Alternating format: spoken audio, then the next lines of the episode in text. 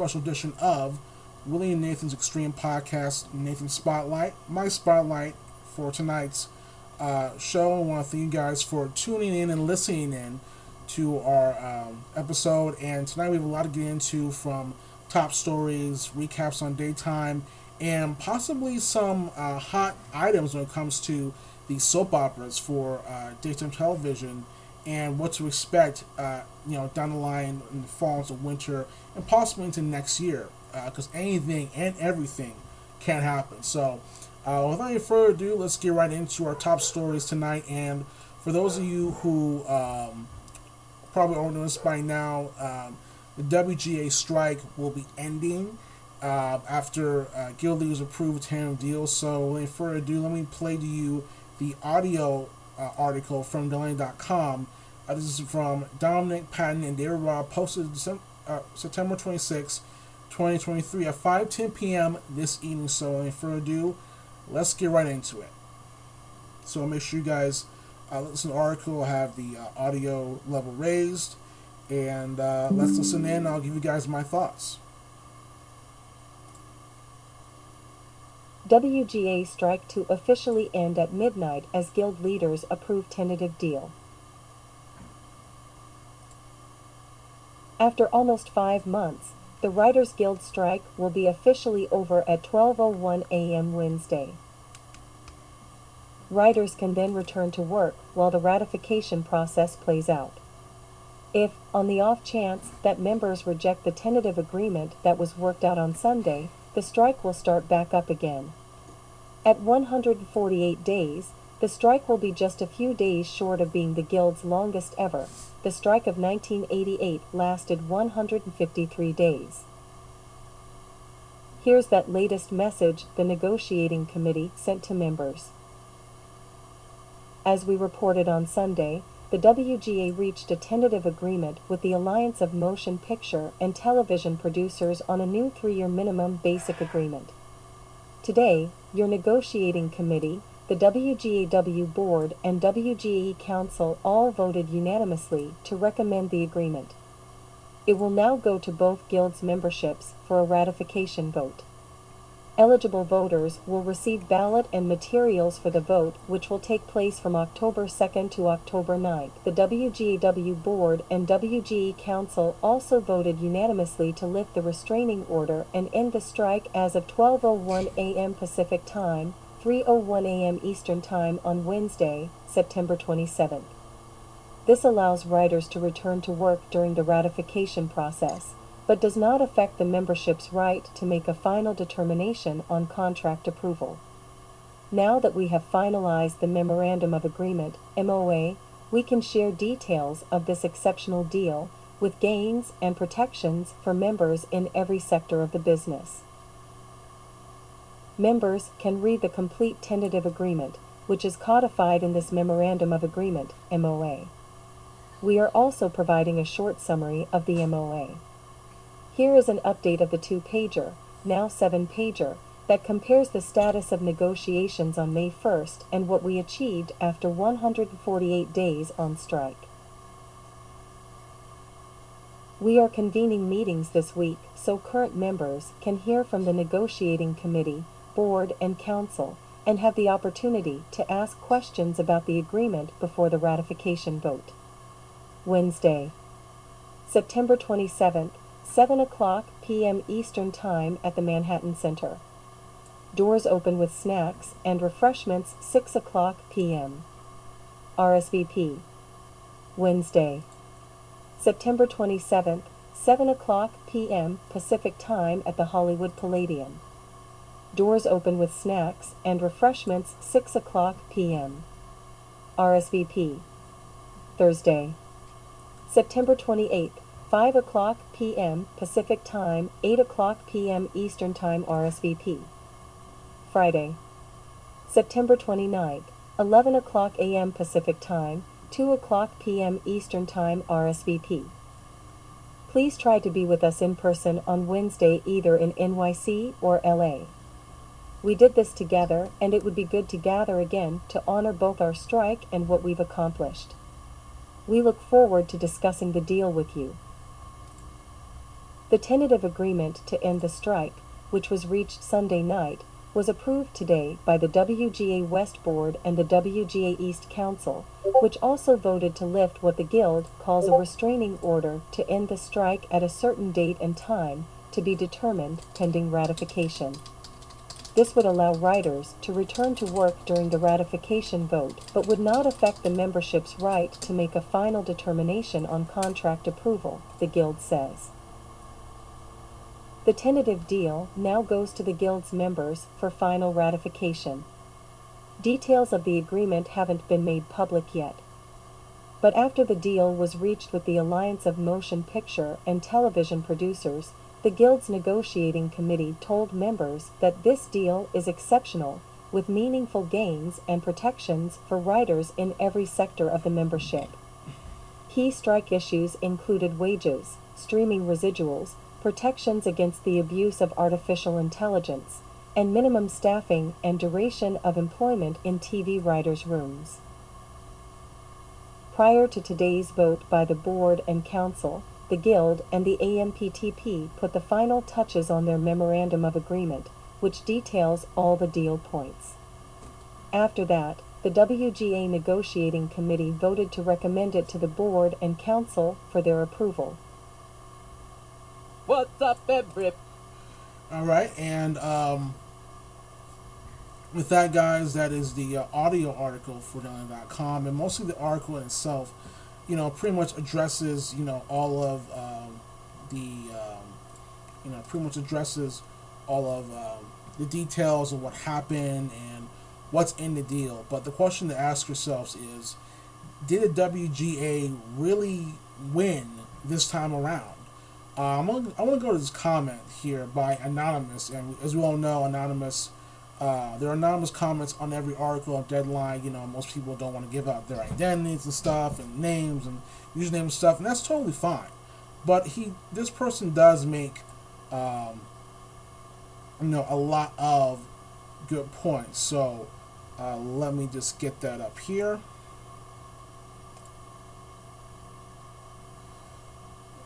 Okay.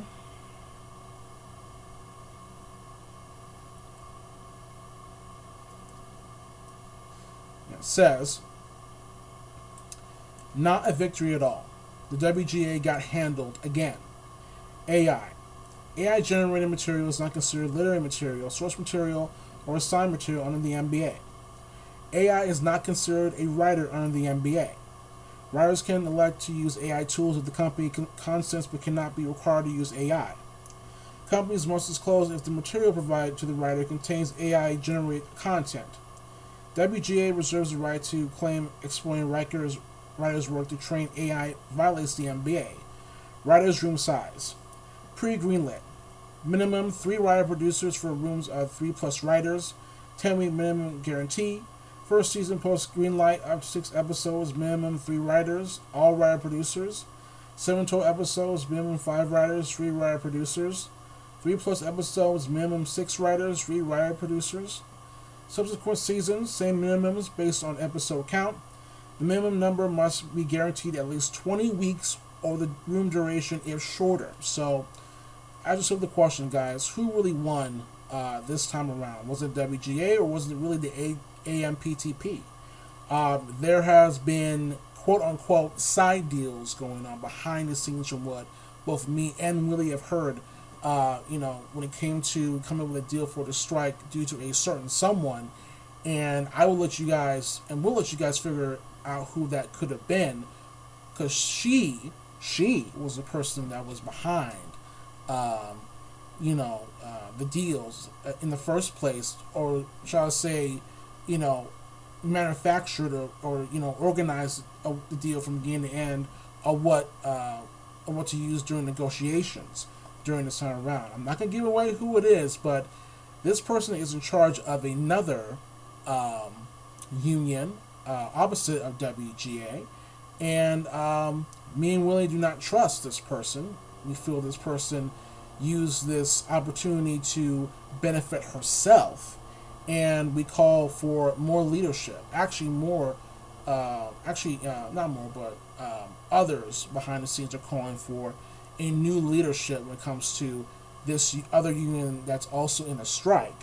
And uh, I'm just gonna leave it there, let you guys know what's happening. But think about it. Uh, think about it like this, guys. Do you really think WGA won this time around? Uh, who knows? I guess we're gonna see, uh, you know, the aftermath how it affects everyone. But if it doesn't, if the deal it falls through in the end, then um, WGA only has to blame themselves. And I do kind of feel bad for those in the sub, sub uh, negotiating committee who, you know, presented, you know, their um, the deal that they wanted to the AMPTP. But at the same time, me and Willie both feel that they caved in and this is not the end result. So uh, we're to see how this affects every single show moving forward. But, you know, the strike is over, and hey, you know, everyone did it. Right. So, you know, nothing, you know, you know, nothing bad should happen at this point.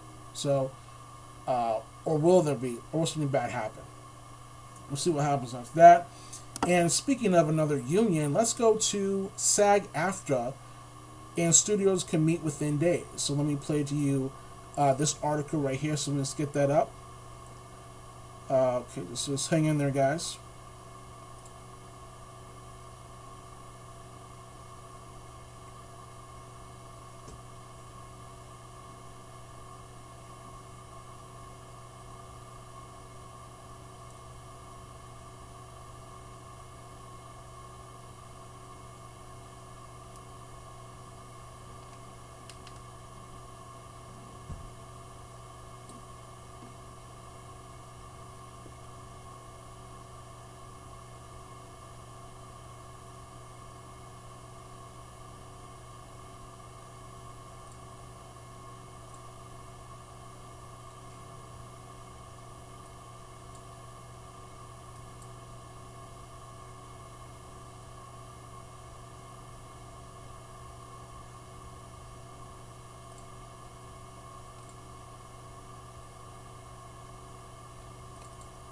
Let, me, let me just make sure I get this here. Just, I don't know why it's not playing, but let me just try refreshing the page. If it doesn't, if it doesn't come on, then um, I guess I'll just read it. Uh, but let me just try one more time.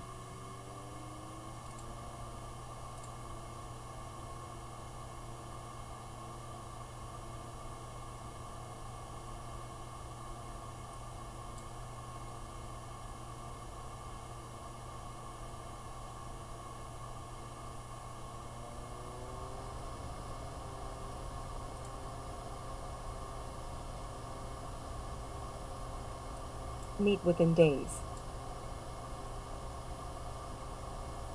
As the WGA leadership and members move forward on the Scribes tentative agreement with the studios and streamers, the 160,000 strong actors union could be sitting down with the AMPTP within days. Riding the momentum that has hit Hollywood since the WGA and the Alliance of Motion Picture and Television Producers struck a deal on September 24th, SAG-AFTRA leaders have penciled in meetings with the Carol Lombardini-led group by the end of next week, we hear. As always in labor relations, the situation is fluid, and no negotiation has truly started until all participants are seated at the bargaining table. we have no confirmed dates scheduled and there will not be meetings with the AMPTP this week, a SAG AFTRA spokesperson said Tuesday. When we do have dates confirmed, we will inform our members. No one should rely on speculation. The AMPTP did not respond to Deadline's requests for comment on the potential meetings. The Actors Union has been on strike since July 14th, when its members joined the WGA on the picket lines, creating Hollywood's first joint strike since the Kennedy administration. The writers have suspended picketing and are awaiting details about their deal, which could come today or tomorrow. WGA leaders on both coasts are scheduled to vote today on whether to send the tentative agreement to the general membership for ratification. If that occurs as expected, a vote by the nearly 12,000 members of the Guild could come within several days, and a yes from them would end the WGA strike. But the actors remain on the picket lines for now, as both unions have pledged and shown solidarity with each other throughout the current labor strife. While the WGA and SAG-AFTRA share similar concerns about AI, residuals, and data transparency, to name a few, the Actors Union has some individual concerns that need to be addressed in its contract talks. SAG-AFTRA President Fran Drescher has been vocal and passionate in her rhetoric, saying, among other things, that the AMPTP's maniacal corporate culture for greed must stop. Meanwhile, the union's National Executive Director Duncan Crabtree Ireland has made many public appearances, including at the Toronto Film Festival, to talk up his side's point of view. Meanwhile, SAG-AFTRA members voted unanimously on Monday to authorize a strike against the video game industry, citing concerns including the exploitative uses of AI and lagging wages. The union's chief contracts officer Ray Rodriguez said, This strike authorization makes an emphatic statement that we must reach an agreement that will fairly compensate these talented performers, provide common sense safety measures, and allow them to work with dignity. Our members' livelihoods depend on it. David Robb and Eric Peterson contributed to this report. and with that, guys, that is the article, the audio article. SAG AFTRA and studios can meet within days to discuss a new deal, and I do feel that um, you know that they should not be able to hold out much longer because everyone has to go back to work. You know, the writers, actors, actresses, everyone has to go back to work, and um, you know, I do. I mean, both me and Willie believe that SAG should be able to have a similar deal to what the writers want, but at the same time, you know, will this, will there be side deals, um, you know, in in the mix during those negotiations between SAG and the AMPTP? Um, you know, I do feel that um, with everything that's been going on, you know, this strike does not only affect the writers, but also expect also affects um, also affects the um, you know Hollywood and business you know around the different parts of the country that you know that have uh, that you know that have you know acting and also writing jobs too. So um, hopefully everything does turn out. But me and Willie are not that confident that SAG is not getting everything that they want, and that AMPTP will win again, just like they did when it comes to uh, the Writers Guild of America strike. And you know, at the end of the day, uh, we both think that SAG will cave into. Uh, and if that happens, then you know me and Willie want to call for new leadership within SAG-AFTRA. Van, uh, Fran Drescher, you know, I mean, I loved her as a nanny on the Nanny TV show, but I just cannot take her seriously as the leader of SAG-AFTRA, with all due respect. But hopefully that, um, you know, uh, hopefully that all turns out. In this article, SAG-AFTRA studios could meet within days is by Anthony D'Alessandro and Dominic Patten. So with that, guys, let's get into our next top stories. And speaking of SAG-AFTRA, SAG-AFTRA members voted overwhelmingly to authorize strike against video game industry. So, this was announced um, the other day, not the other day, but this was announced today. And uh, me and Willie both called this when we discussed the details of what to expect. So uh, let me just get the article up here. And uh, so uh, and play that for you guys. This was done by David Robb, posted September 20, September 25th, 2023 at 6:38 p.m. Uh, last night. So let's get the article here.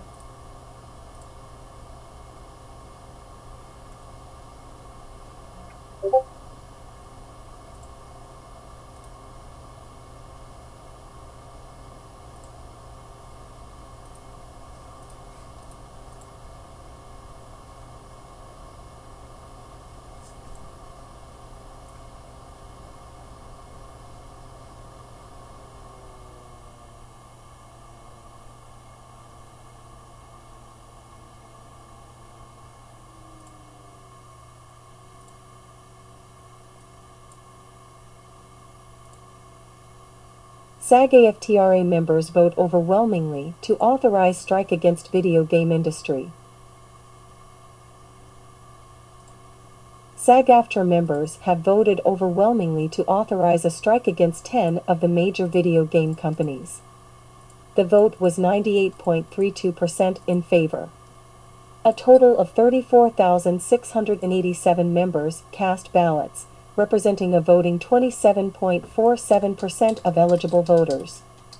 The Guild's last strike against the gaming companies, in 2016 to 17, lasted 183 days.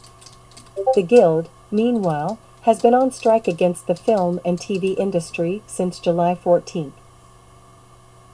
It's time for the video game companies to stop playing games and get serious about reaching an agreement on this contract, said SAG-AFTRA President Fran Drescher. The result of this vote shows our membership understands the existential nature of these negotiations, and that the time is now for these companies, which are making billions of dollars and paying their CEOs lavishly, to give our performers an agreement that keeps performing in video games as a viable career. The Guild's board and negotiating committee had already voted unanimously to recommend the authorization vote, which required 75% approval of voting members to pass. Today's vote, however, doesn't necessarily mean that there will be a strike, but rather gives the national board to authority to call a strike if negotiations fail to produce an acceptable agreement. The Guild and the companies will resume negotiations on Tuesday, and now that strike authorization has been approved, a strike could come any time after that. After five rounds of bargaining, it has become abundantly clear that the video game companies aren't willing to meaningfully engage on the critical issues. Compensation undercut by inflation, unregulated use of AI, and safety, said SAG-AFTRA National Executive Director and Chief Negotiator Duncan Crabtree Ireland. I remain hopeful that we will be able to reach an agreement that meets members' needs, but our members are done being exploited, and if these corporations aren't willing to offer a fair deal, our next stop will be the picket lines. It's been nearly a year since the Guild's video game contract, known as the Interactive Media Agreement, was extended beyond its original expiration date. Unfortunately, throughout the negotiations, the companies have failed to address those needs, the Guild said on September 1st as it geared up for another strike. Many of the issues involved in the ongoing film and TV strike are common to those in the video game contract, including wages and artificial intelligence. Between the exploitative uses of AI and lagging wages, those who work in video games are facing many of the same issues as those who work in film and television, said Chief Contracts Officer Ray Rodriguez. This strike authorization makes an emphatic statement that we must reach an agreement that will fairly compensate these talented performers, provide common sense safety measures, and allow them to work with dignity. Our members' livelihoods depend on it. SAG AFTRA President Fran Drescher said on September 1st as the Guild was facing the prospect of dual strikes, now our interactive video game agreement is at a stalemate too. Once again, we are facing employer greed and disrespect. Once again, artificial intelligence is putting our members in jeopardy of reducing their opportunity to work. And once again, SAG AFTRA is standing up to tyranny on behalf of its members. The 10 companies facing a possible strike are Activision Productions Incorporated, Blind Light LLC, Disney Character Voices Incorporated, Electronic Arts Productions Incorporated, Epic Games Incorporated, Formosa Interactive LLC, Insomniac Games Incorporated, Take Two Productions Incorporated, VoiceWorks Productions Incorporated, and WB Games Inc. Audrey Cooling, a spokesperson for the video game company, said, We all want a fair contract that reflects the important contributions of SAG AFTRA represented performers in an industry that delivers world class entertainment to billions of players around the world. We are negotiating in good faith and hope to reach a mutually beneficial deal as soon as possible. My brother in law. So that is the article, um, audio article for SAG-AFTRA members vote overwhelmingly to author- authorize a strike against video game industry. Um, this strike feels kind of like a waste of time for both me and Willie because, you know, you know, Fran Drescher, you know, everyone else can talk about all everyone else needs to stop playing around, playing games, and get serious about reaching agreement on his contract. Here's the, the difference between um, you know, the film industry and the video games industry. And this comment right here by Anonymous in the Deadline article says, Video games may not require actors, and great part of it is done outside the USA. Furthermore, the biggest part of industry is in Japan, as uh, historically known by not only being heavily anti unions, but even tries doubling down and hire non union workers. I hope that condition of work can improve, but unlike movie, the impact of a strike will be uh, far less felt. But uh, this other comment under it says Japanese voice actors are on a union as well. Any well known name is in one. Most of the newer ones as well, but they are allowed to be paid less because they have no name recognition. However, they are so numerous they can get around not having those in union as voice acting training is very standard. So uh, this is another strike that's going on. I'm kind of wondering if there's going to be another side deal to this as well, since the other uh, strike, uh, WGA had a side deal to it, and also a um, also the SAG-AFTRA uh, negotiations will probably have another side deal to as well. And who do you guys think this really all benefits at the end of the day?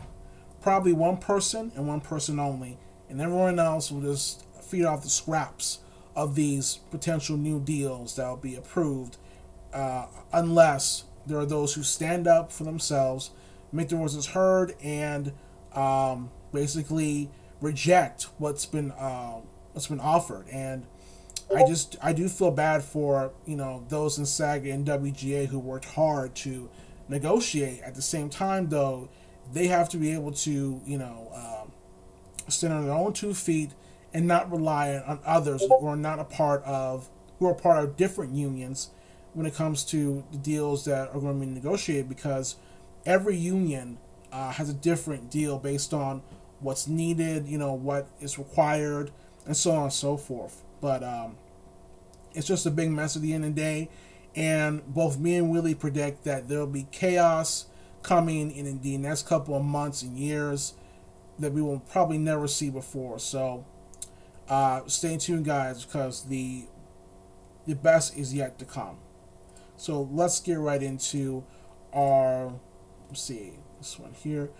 Let's get into our last um, top stories tonight. And Moonlighting is coming to Hulu, finally. Um, posted by Lynette Rice, September, uh, September 26, 2023 at 10.30 a.m. Uh, this morning. And uh, let me just get the audio article here. So I can pl- I can play the uh, the audio of the article that explains um, where you guys can see it and get see the episodes of Moonlighting. So just hang in there, guys.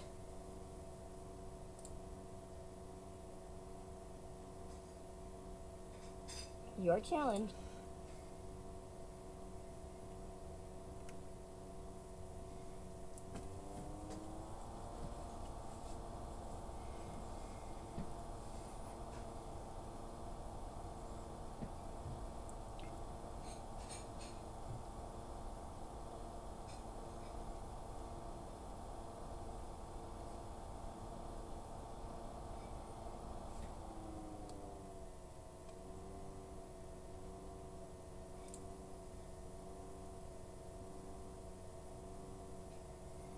Okay, I'm just, waiting for the audio to come up. It's loading as we speak.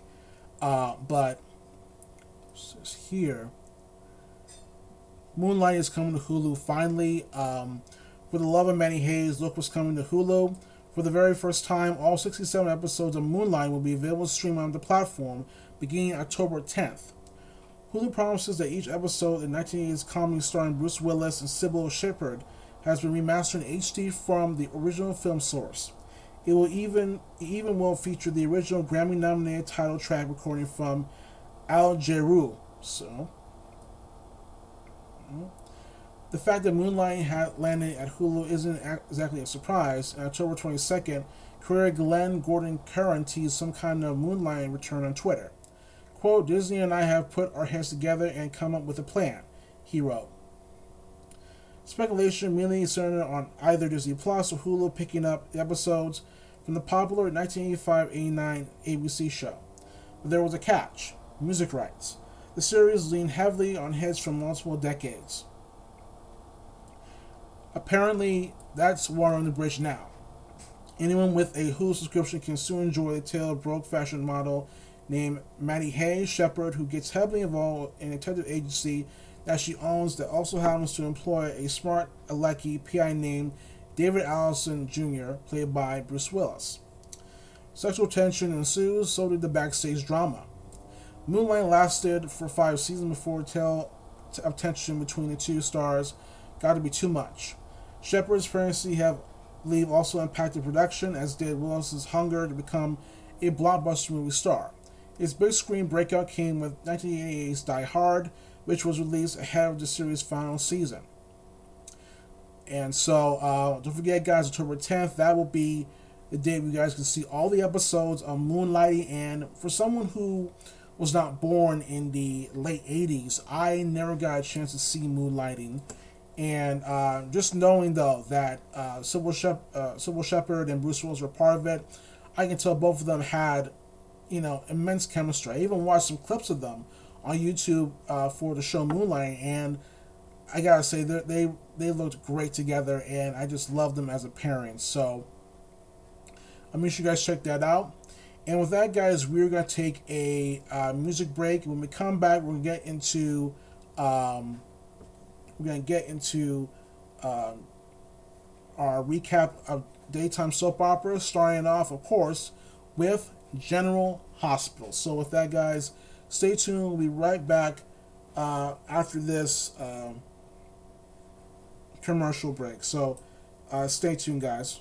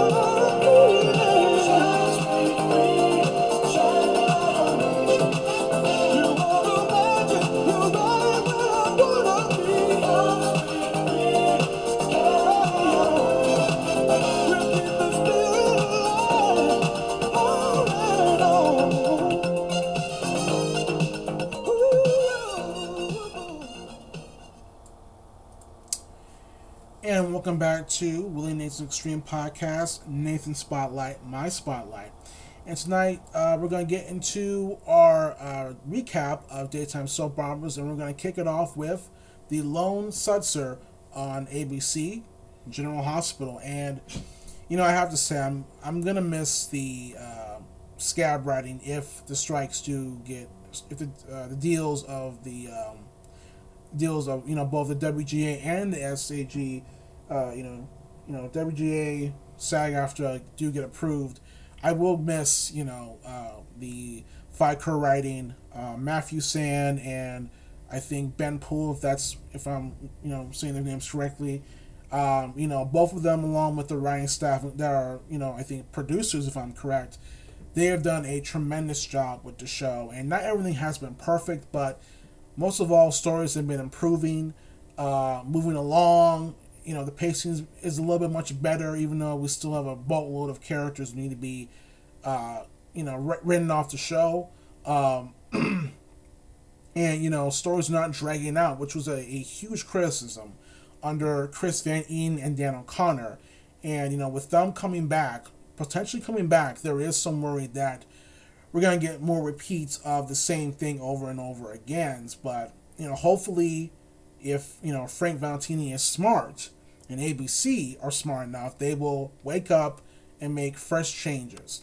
Uh, the kickoff General Hospital this week, we had the ongoing drama when it comes to Drew Kane, who was brutally stabbed and beaten down in the shower of a of you know the prison where he's where he's staying due to you know someone or whoever finding out about um, you know what Drew is up to when you know uh, you know when he, he talks to out and this was before he was attacked he spoke to Cyrus about you know about um, you know the corrupt judge you know, the judge who was in charge of Drew's case and all. And you know two guys overheard that. And so they attacked Drew and Drew's at the hospital. You know um, you know Drew will make will make it he will survive unfortunately. But um, you know uh, it is what it is. I don't think any of us should expect Drew to get killed off. Um, we have Portia apologizing to Anna. Uh, you know Valentine showing Charlotte you know a a new home that you know both he, her, and Anna could stay, but Charlotte was uh, a little bit hesitant when Valentine asked her about, um, you know, how would she feel if Anna stayed with them. Uh, I think we all know that Charlotte was the one who, um, who you know, burned Anna's home. Uh, Pikeman is not going after Anna. Pikeman is going after Sonny most likely, and um, with that. I do think that uh, Charlotte could be a red herring because you know we both both me and Willie also think that maybe Valentine is behind it. Uh, who knows? Probably to make sure that Pikeman stays away from Anna or whoever, or maybe for someone else, or maybe it's to protect Charlotte. Who knows? But um, you know, I do like the I do kind of like the twist. I don't know where it's gonna lead to, but it should be good under the remaining schedule we have here. Um, you know, we also had, you know, Jake, the son of Liz Webber, you know, talk with Finn about, you know, making confession about, you know, what about everything that's going on in his life. And I, I, I do think that many will, will agree with me that Elizabeth should have been the one to talk to Jake uh, about, you know, what's going on with him because Jake, you know, is grown up to be an adult and he's moving on in his life um, with a lot of challenges coming ahead. Not only that, uh, his friendship with Charlotte, I think, will cause and happen to uh, I think will cause a lot of eyeballs uh, for the viewing audience who want to see where it goes between both Jake and Charlotte. That might be uh, the two of them. May who knows? They may date one another. So there's that. Uh, we also have uh, the storyline with Gladys, Cody, Sasha, Dante, and you know Chase has already been. Um, Chase has been. Uh, I think he's been filled in on the plan, and Cody has turned himself in. And you know, thanks to Sam and her PI skills, she was able to call Gladys uh, and tell her about uh, Sasha.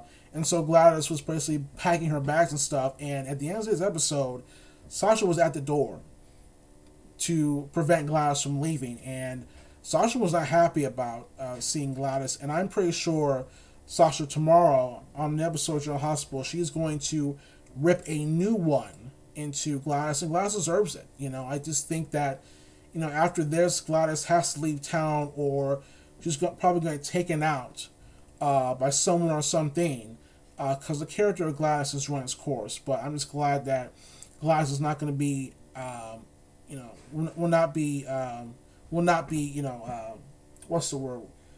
Uh, not held res- words, not held responsible. Is that just say it? Yeah, I'm just glad that Glass is going to get her, you know, quote unquote, you know, punishment, so to speak, and uh, you know, uh, I, think everyone should tune in tomorrow to see, what happens. Um, let's see, is anything else I missed? Uh, also, we had um, the return of Blaze, played by, um, I think, wait, let me just double check and make sure I get her name right because she came back to uh, General Hospital at the end of last week. Uh, the actress who plays uh, Blaze on General Hospital Return. and had scenes with uh, Christina, you know, and I have to say, uh, I really did I like the chemistry between both uh, Christina and Blaze. Uh, I can see the two of them as friends and having them, you know, slowly develop into a uh, romance if you know if done right. Uh, because I do feel that um, you know doing that would help, you know, the show remember uh, help remember the viewers help the viewers remember that you know Christina is bisexual and she's not only into men but also into women too. So um, I am interested to see, you know, where it leads to. Hopefully, this will not be wasted. But uh, the actress who plays Blaze will be in a um, in a story arc, and her name is Jacqueline Grace Lopez. So she's back in General Hospital for a story arc, and um, I'm looking forward to see what happens next. So there you go. Um, see here. And was there anything else? Um, I'm not. I'm not really caring about the scenes between the Davis girls and, you know, uh, Molly, the older Molly, if you want to call call her that, due to this this uh, storyline. Excuse me, this um, surrogate storyline. Uh, I'm just not interested in that as well. I'm pretty sure Willie is interested.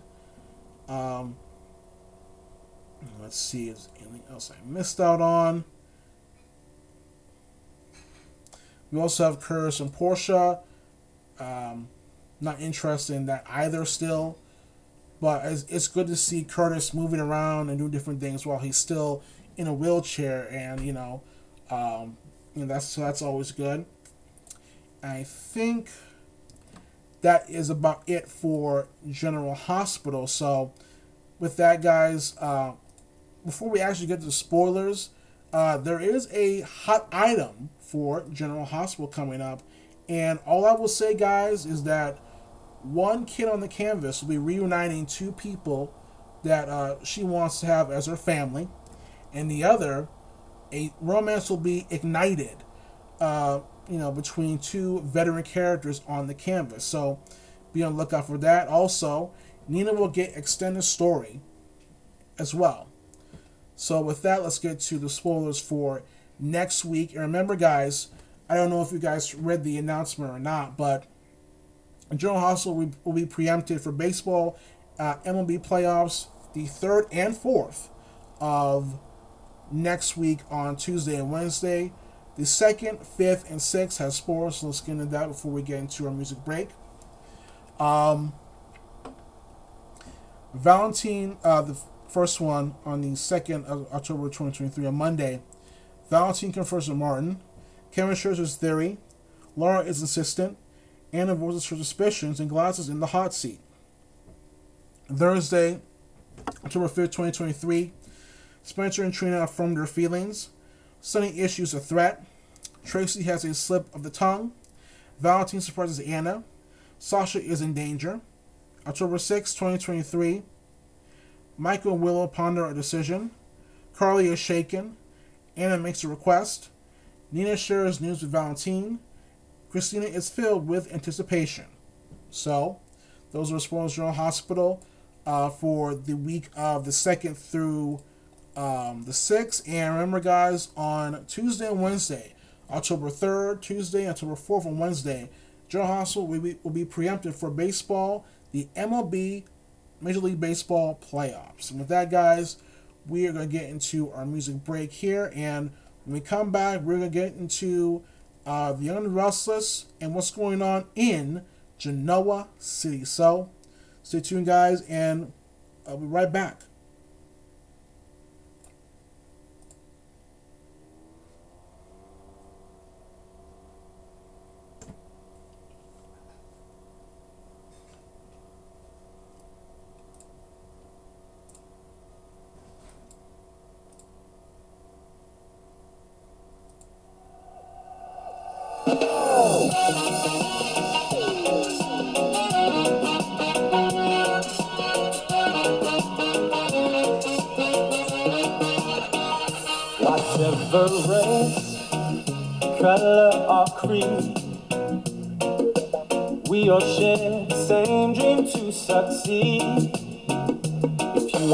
Power and the speed, with the will to lead, you could be the number one champion.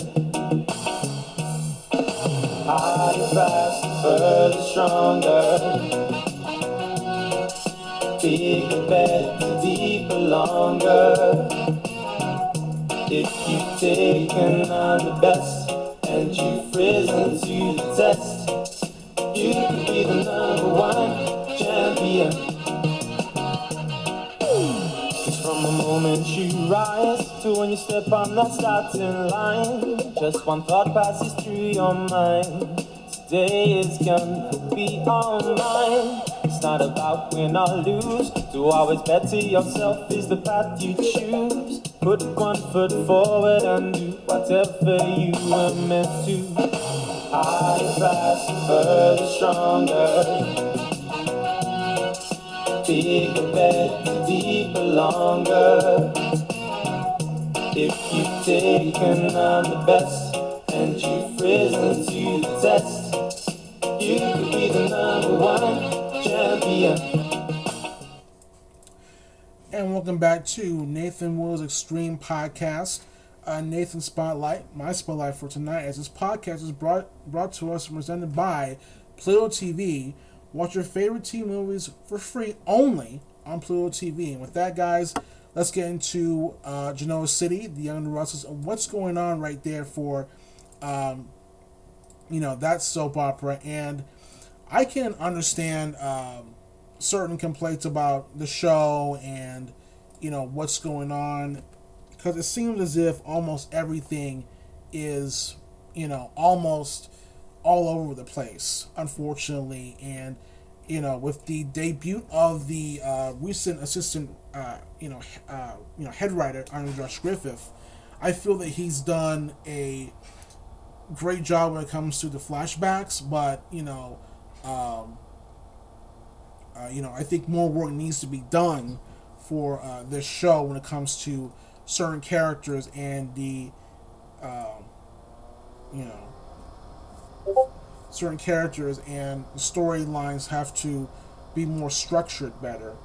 Um, so, uh, for example, this post right here on uh, SoapCentral.com says here too many plots, too many direction changes. By uh, and this one was by uh, Penny B. Says it gets tiresome. Are Ashley and Tucker over? What is Diane plotting? What is Adam plotting? What will Victoria do? Are Tucker and Diane plotting? What is Victor really doing? Does he really know? Who owns the Chancellor shares? Is Lily a is Lily dumb as she seems? Can Sharon cope? What about Sharon, Chance, and Summer? Or Adam, Sally, and Nick? Ordinarily, ordinarily, these are classic soap themes, but right now, every character is uncertain, plotting, changes direction every week. Should be entertaining to a limit.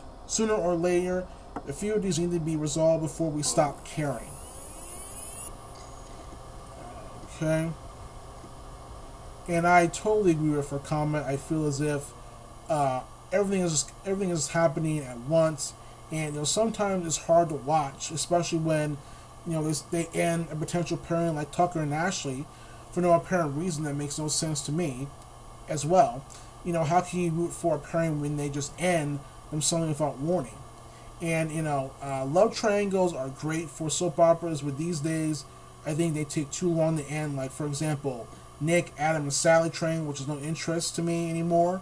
Uh, I haven't been done with that, even though the show seems to be moving forward when it comes to um, Adam and Sally and reuniting them again. I think the thing that bothers me is that a lot is that when scenes happen off screen and when they return, it's something totally different from where they left off, leaving the viewers to wonder, you know, what's going on. You know, and there's another comment right here by Billy Abbott fan. Uh, too much corporate shuffling, and it's happening too frequently uh, for me to even care who's in charge of anything at this point. I know as a soap viewer to suspend reality for the enjoyment of the show, but for these past few months, I always think about all the people who work at those businesses who we never see. Can you imagine if you had a new boss every four days, every four days, two months in a row? Um, I couldn't disagree with there more. Uh, but with that, guys, um, you know, this week on um, Y&R, we've had Phyllis, Phyllis panicking when Tucker blackmails her and setting Billy up for embezzling as Adam tells Sally he wants to reunite. Uh, also, today, Jill needs answers from Victor Newman based on what's going on with his support due to Chancellor Industries. Sally lies to Nick Newman, who returns. Adam and Jack strike a deal for dirt on Tucker, and Mamie Johnson is back, and she announced, um, you know, and, and she is going to announce, and this will be for tomorrow's episode of Y&R. So this is a spoiler for, um, this is a spoiler for uh, the end of the Restless tomorrow, Wednesday, September 7, September 27, 2023. Um, Mamie is the secret investor in Chancellor Winters. And so this is all about the rivalry she has with uh, with Jill. And, you know, the flashbacks uh, for, one, for Wednesday's Y&R are from the past, featuring Mamie Johnson versus Jill Foster Abbott from back in the day. I think it was 90, somewhere in the 90s. Um, and, uh, you know, I, I, I just love how the show does pay tribute to the flashbacks and featuring the characters of different uh, have rivalries, and we get to see who they were back then to what they are now, and that's always a great, nice touch. So, um, you know, and also it's going to be uh, great to have Mamie Johnson back, not just for you know the album, so also I heard that she's also going to grill uh, Nate Hastings for the uh, next, I think the next episode, sometime this week during um, the Young and the Restless. So that should be great as well. And let me just see if I have missed anything else here for Y&R. Uh, hmm. Okay. And that seems to be about it for uh, Y&R. So let's go into the spoilers for the week of October 2nd. Uh, earlier some spoilers from um, let me see here. From okay.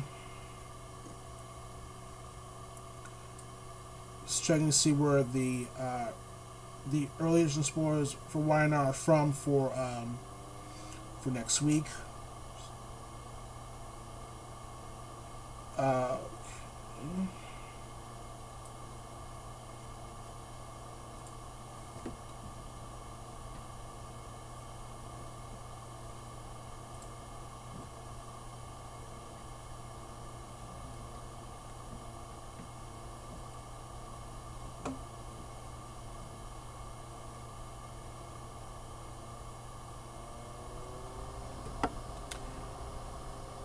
these- are from um, uh, MP M Patton 2002 on Twitter. So shout out to that person who provided uh, the early edition spoilers. So here we go for YNR.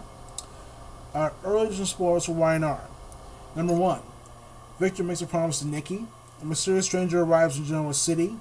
Sally confesses to Nick, and Nate sets ground rules. Also, per the CBS Paramount press release, season 51 of, YNR debuts on Tuesday, October 3rd on CBS in the USA, Monday, October 3rd on Global in Canada. This is from uh, ParamountPressExpress.com. What's coming up for the season per the press release? Victor Newman's fights to protect his legacy at all costs. An unexpected adversary challenges Nikki Newman. Mamie Johnson has unfinished business with rival Joe Abbott. Danny Romali finds himself caught between ex-wives Phyllis Summers and Christine Cricket Blair. Jack Abbott's vow renewal with Diane Jenkins will be the perfect setting for romance, intrigue, and family drama. Also, our early edition, a mysterious stranger arrives in Noah City. That's spoiler for the debut of new character Claire Grace, who was played by Hayley Erin. The actress previously played Abby Newman on YNR many years ago, and now she appears in a brand new role. And uh, that's it for the Young and the Restless. And so, with that, guys, uh, let's take another uh, quick music break. When we come back, we are going to get into the bold and the beautiful. So, with that, guys, stay tuned. We'll be back uh, in just a little bit. So, so uh, stay tuned, guys.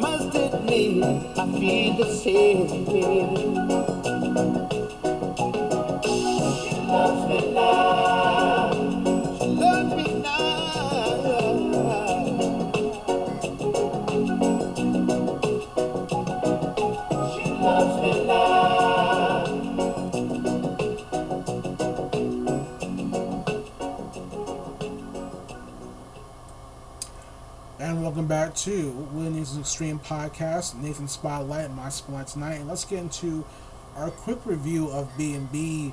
Um, you know, so far, uh, you know, uh, this week and last week, we have the uh, drama going on right now between the Forrester family and uh, Forrester Creations, and also we have uh, Lee trying to, you know, convince her son to eliminate and get rid of Sheila Carter at all. And I have to say, uh, I'm not liking the repetitive dialogue. Again, that's such a uh, major weak spot for B&B because, you know, they have such uh, storylines that they could, you know, improve and, um, and move forward on. But, um, you know, uh, it's no surprise that we're getting this, I guess you can say, quote unquote, drivel dialogue about, you know, uh, about, you know, you know, getting rid of Sheila and everything else.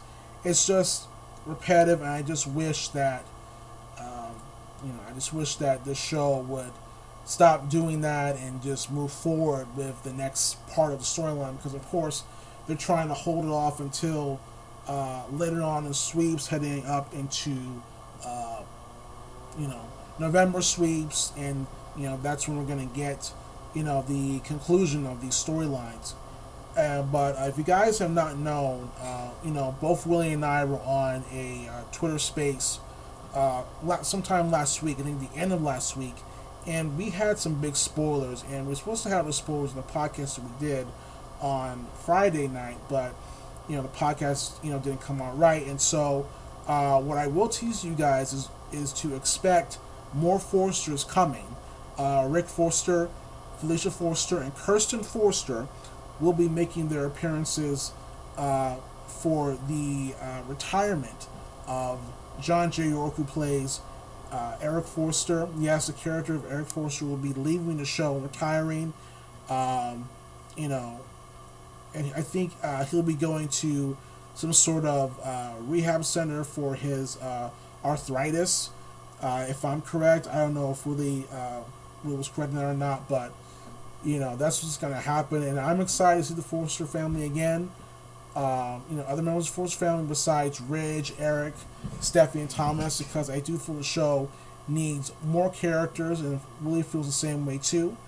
Um, so i'm glad we're going to get rick forrester felicia and kristen. I'm just kind of wondering are we going to get brand new characters to play um, not not brand new characters but brand new actors and actresses to play those roles for um, Warren for B and B because I do for me I, I want the actors who played those roles who were on the show before. For example, Lesli Kay who plays Felicia, Jacob Young who plays Rick Forrester, uh, also the actress who plays Kristen. I can't think of her name, but I wouldn't mind her too playing the role again. If if they do recast their roles and fine, just have uh, credible and capable actors and actresses who can play those roles.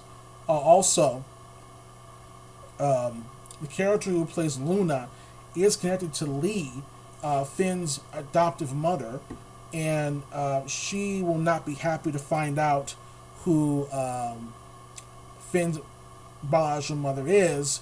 If you guys guessed it, um, I'll give you guys a second to think about it, and then I'll reveal. I'll reveal a couple of seconds here. So, five, four, three, two, one. Finn's biological mother is none other than Lauren Fenmore. It's not Sheila Carter. And that reveal will be coming out very soon. And that's going to affect Lee in a negative way. Uh, Luna is also uh, Finn's biological sister. And, you know, that will be explained too. So, again, a lot of stuff is going on for uh, Bold and Beautiful. And, um, you know, I'm looking forward to it as well. So is Willie. And we just hope that it will be executed uh, very well. Uh, Jacqueline Wills will be returning from uh, her maternity leave at some point. When that happens, you guys will be the first to know. And uh, let me see if I missed out on anything for Y uh. Ah, yes. Also, um, Krista Allen will return as Taylor Hayes. Uh, you know, this week for the Bold and Beautiful. I think she's on for three days: the 27th, the 28th, and 29th if I'm correct. So I'll be on looking for that, guys. And with that, let's get to the um, early edition spoilers. This is from www.worldofbb.com. Again, that's at, not at, but www.worldofbb.com. So here we go with the first one. Um, an impulsive and romantic proposal of marriage is made. Taylor and Brooke get heated about Thomas and Hope, and Eric is forced to face his future. With that, guys, let's get into uh, the next commercial, next music break, and we come back, we are going to talk about um,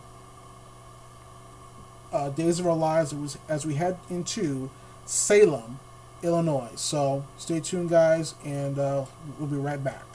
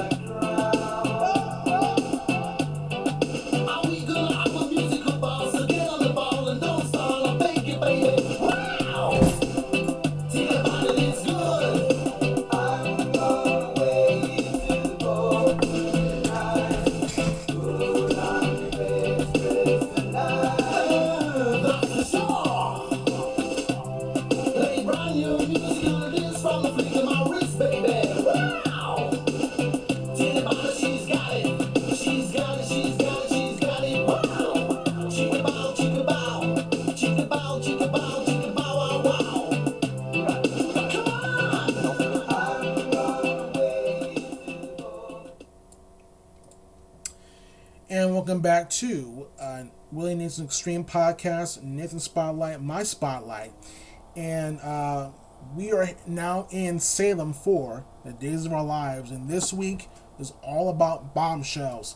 Uh, first off, we have uh, Maggie and Justin finding out that um, in Victor's will, when they, you know, found it after Alex and Brady returned from Greece, that Victor has another son. And if you guys have not heard about it, yes, it is confirmed. Alex Kiriakis, played by Rob Scott Wilson, is the son of Victor Kiriakis. And boy, oh boy, um, Wally Kurth, uh, Robert Scott Wilson, both of them, you know, they they both put on the waterworks to, uh, to, onto his episode of uh, of Our Lives. And I gotta say, uh, my hat goes off to both those guys. Both of them are great actors. No matter what you think about them personally, you can't take away their um, acting chops or acting skills. Especially, uh, you know, Rob and also, of course, uh, Wally who I feel is very underrated as an actor, and does not get enough, you know, praise recognition from, uh, you know, you know, from everyone from everyone else. Um, so you know, Justin told Alex that you know he is not his son, but both of them both of them agreed and they know that it doesn't change anything. You know, Alex will always think of Justin as his father, and Alex is still, uh, you know, thinking about you know what this means for him uh, moving forward. Um, also, the other bombshell that we learned this week so far, uh, Chloe learned from a conversation from Rex and Philip that uh, Xander is the father of, you know, is the father of, you know, Sarah's baby, not Rex. And Chloe, you know, she was devastated.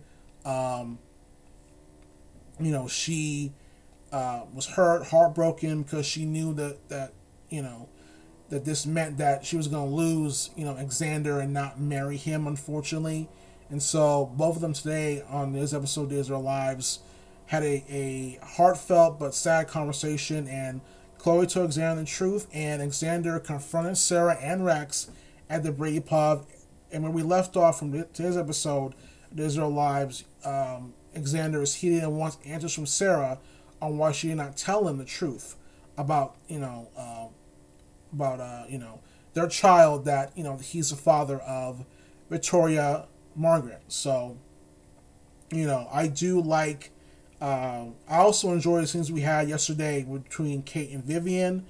Um, you know, um, and you know the scenes that they have together, and um, you know so far Days of Our Lives brought is bringing it this week when it comes to the shocking revelations and what's to come for um, you know what's to come down the road. I don't think, and Willie agrees with me. I don't think that this means that Alex will be permanently Victor's son. I think there'll be another reveal in November sweeps, or maybe sometime next year, that someone else could be Victor's son, and it's not Alexander.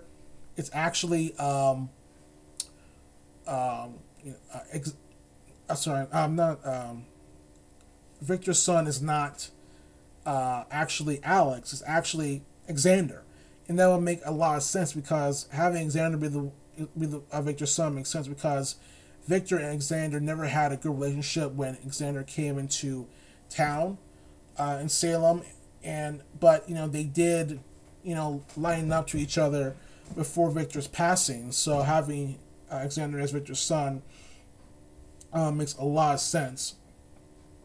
And so that's just um, Monday and Tuesday. Uh, that we have tomorrow, Thursday, and Friday, where the uh, rest of um, the drama from Salem will take place. And um, see if here.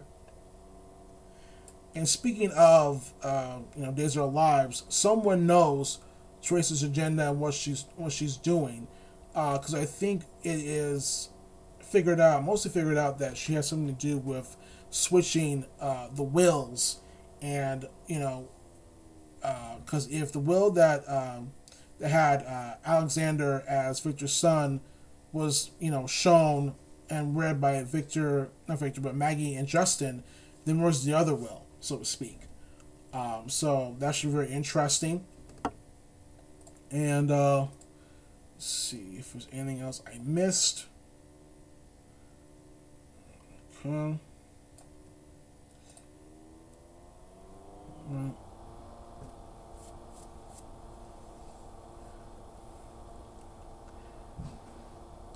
Okay.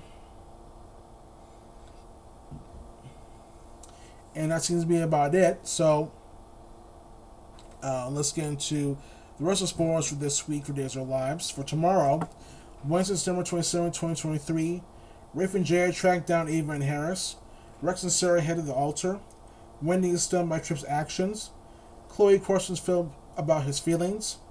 Thursday, December 28, 2023, Eric gets a visitor after moving with Sloan. Lynn, tries to save her job. Sloan lists Melinda's help. Ava and Harris get closer to Susan's whereabouts. Friday, September 28, 2023. December 29, 2023. Uh, Alex and Sonny react to Victor's will. Vivian learns some shocking news about Victor's will. Plans for revenge take shape. And Marlena shares her opinion of Eric's new living arrangement. And let's get into uh,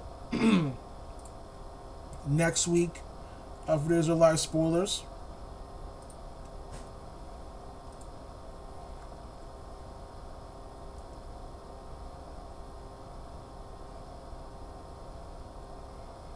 Just waiting for it to come out, guys, so we can get into um, the spoilers for uh, next week for Days of Our Lives.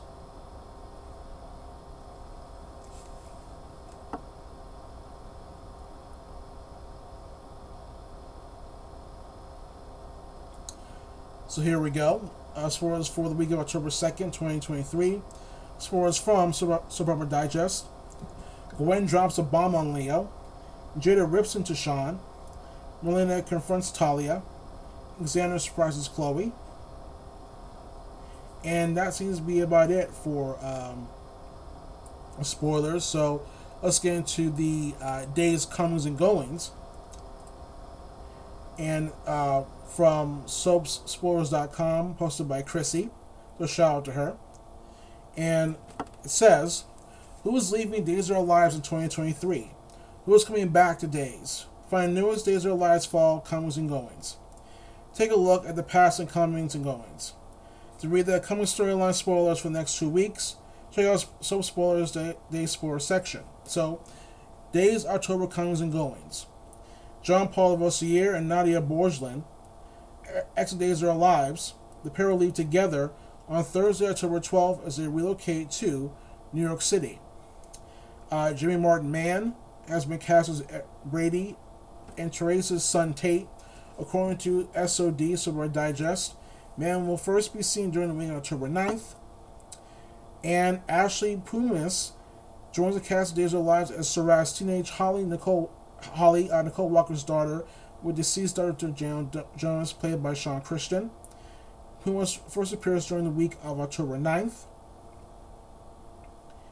And uh, also, tomorrow, Adam Caine will make his way back to the Israel Lives as Edmund Crumb, according to Soap Digest. For those of you who don't know who he is, he is the first husband um, met, uh, married uh, to Susan Banks and uh, you know they met a long time ago back in 1998 and so it'll be great to have adam caine back as Edmund Crumb. And i do think he has something to do with susan's whereabouts and where she is. Matter of fact he uh, you know uh, is uh, helping her hot as helping um, you know m- making sure you know susan is, is still hidden until um, ava and harris find her. Also um, Zach Tinker, Zach Tinker will be uh, last seen on uh, Summer 29 when the actor and the character enters Salem once again as Sonny Kiriakis. Uh, okay. See, else?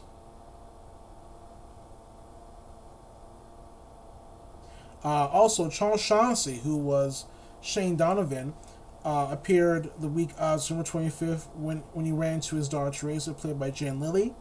As there is no word yet on how long the actor will stick around, so uh, we may see him again, uh, you know, down the line on Days of Our Lives. Uh, Charles may have, temp- have uh, you know, take more scenes on Days of Our Lives, but, you know, I'm just glad to see Charles Shaughnessy back. I'm happy for as well that we get to see him as Shane Donovan this time in Days of Our Lives because I loved him I liked him as Victor on General Hospital, Victor Cassadine, but you know, I just felt that the role was just not for him. So there you go. And with that, guys, let's take our last music break for our podcast tonight. And uh, we come back, we're getting to Dancing with the Stars uh, and who Willie voted for uh, the this evening. So with that, guys, stay tuned. right back right here on Nathan Woods Extreme Podcast. Nathan Spotlight, my spotlight for tonight's um, episode.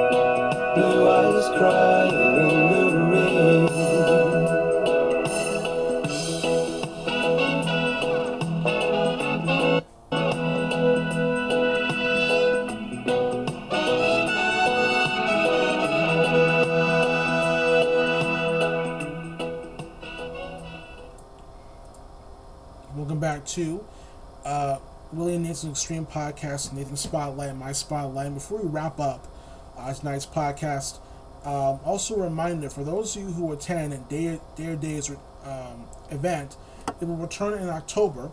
The annual day, uh, the annual um, Day of Days fan event will return to LA live on October 21st.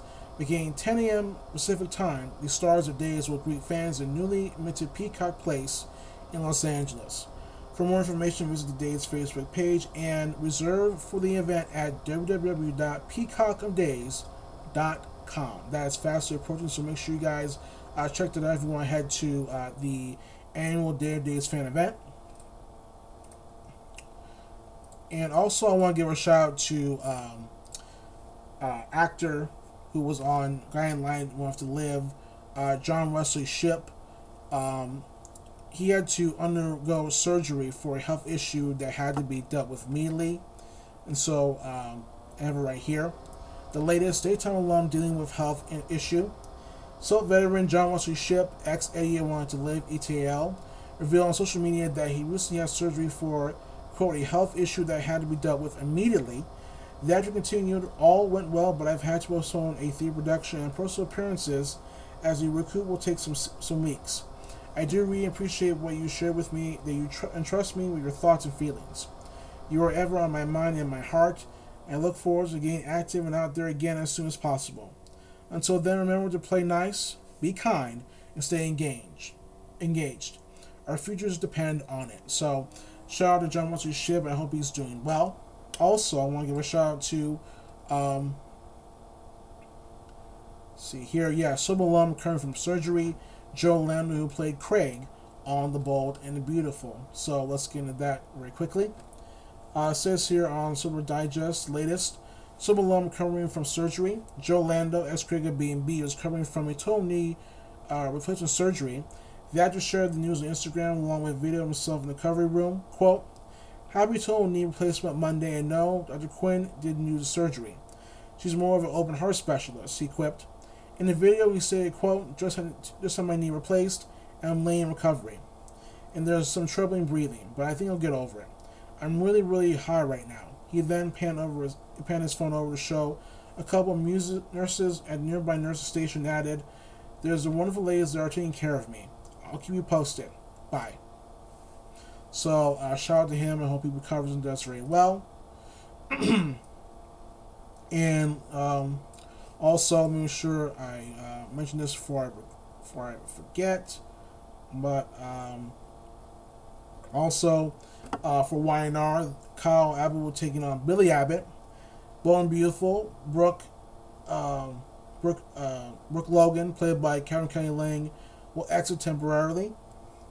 And last but not least, guys, let's get into our Dancing with the Stars for tonight's episode. Um, I'm pretty sure, like I mentioned before, the um, one on the East Coast ended a couple hours ago, and the one on the West Coast is airing right now as we speak. Um, let's get into what um, Willie's Willie and what he voted on. I'm going to show you guys on the podcast tonight. Um, Adrian Peterson and Briar Stewart, one vote. Alyson Hannigan and Sasha Farber, one vote.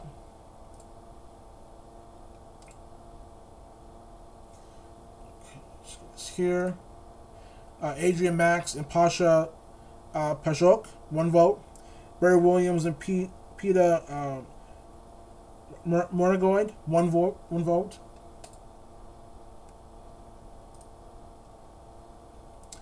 Mira Sorvino and Gleb uh, Savchenko, one vote. Tyson Beckford and Jenna Johnson, one vote. Jason Mraz and Daniela uh, Lele Pons and Brandon Armstrong. Uh, okay. uh, Harry Jowsey and Rylee Arnold, one vote. Jamie Lynn Spears and Alan Bersten, one vote. Bersten, one vote, excuse me. And last but not least, Tyson Beckford and Janet Johnson, one vote. Uh, Schultz, Gomez, and Val Chmerkovskiy, one vote as well. Make sure to uh, vote on ABC.com every Monday and Tuesday night for Dancing with the Stars. And, um, you know, we're going to um, end our podcast. Before we do, guys, I, um, you know, I don't like doing uh, this on a, uh, you know, sad note here. Also, before uh, getting to that, uh, happy birthday to Josh Taylor, who was Roman, who plays Roman Brady on Is Our Lives. He is uh, eight years old. And with that, uh, let's get into uh, the sad news for um, see to um, sad news who passed away. Uh, David McCallum passes away on NCIS. Um, he played um, his character on um, NCIS um, for many years. This is right here, uh, TVEntertainmentNews.com. Uh, as with sadness, we report the passing of Dan McCallum at the age of 90. McCallum had a successful career in both music and acting. He initially trained with OBS at the Royal Academy of Music before switching to acting and acting, making a name for himself in the UK film industry. He later gained fame for his roles in the hit TV series The Man from Uncle and NCIS. Uh, McCallum was married twice in his life. His first marriage to actress Jill Ireland produced three sons. Unfortunately, his adopted son didn't pass away in 1989. McCallum later married Katherine, uh, Katherine Carpenter and had a son and a daughter with her. The couple were known for their charitable uh, work supporting the United States Marine Corps. Uh, David McCallum will be remembered for his contributions to the entertainment industry and his dedication to uh, helping others. He was on um, NCIS, uh, The Man from Uncle, uh, As the World Turns, Deaths, and in Prime Time too. So, um, rest in peace to Mr. David McCallum, and um, he will be missed uh, a lot. And um, but that, guys, that's gonna do it for me uh, for tonight on Nathan Spotlight, my spotlight. And I'll see you guys again uh, next week. I don't know if Willie will join me for that episode, but if not, of course, uh, I'll be uh, hosting uh, the spotlight, you know, my spotlight for uh, the episode. And if you guys want to find me, you guys reach out to me um, at MoneyMac101 on Twitter. Again, it's at MoneyMac101. JSam, JSam um, Forever slash Nathan Banks. No line, Nathan Banks. And you guys want to uh, reach out to Willie. Let's get here. If you guys want to reach out to uh, Willie, you guys can uh, reach out to him on Twitter at Willie's PW. Again, that's at Willie's PW, Willie Willie's View Podcast. And uh, that's gonna do it for me tonight, guys. Nathan saying peace, take care. Thank you guys for listening. wherever, wherever, and whenever listening is from, whether it's uh, this evening, tomorrow morning, next day, or whatever, heading to the weekend. Um, again, we appreciate you guys listening to us tonight. And we'll see you guys next time. I'll see you guys next week. And I'm signing off to here, guys. Peace. Bye.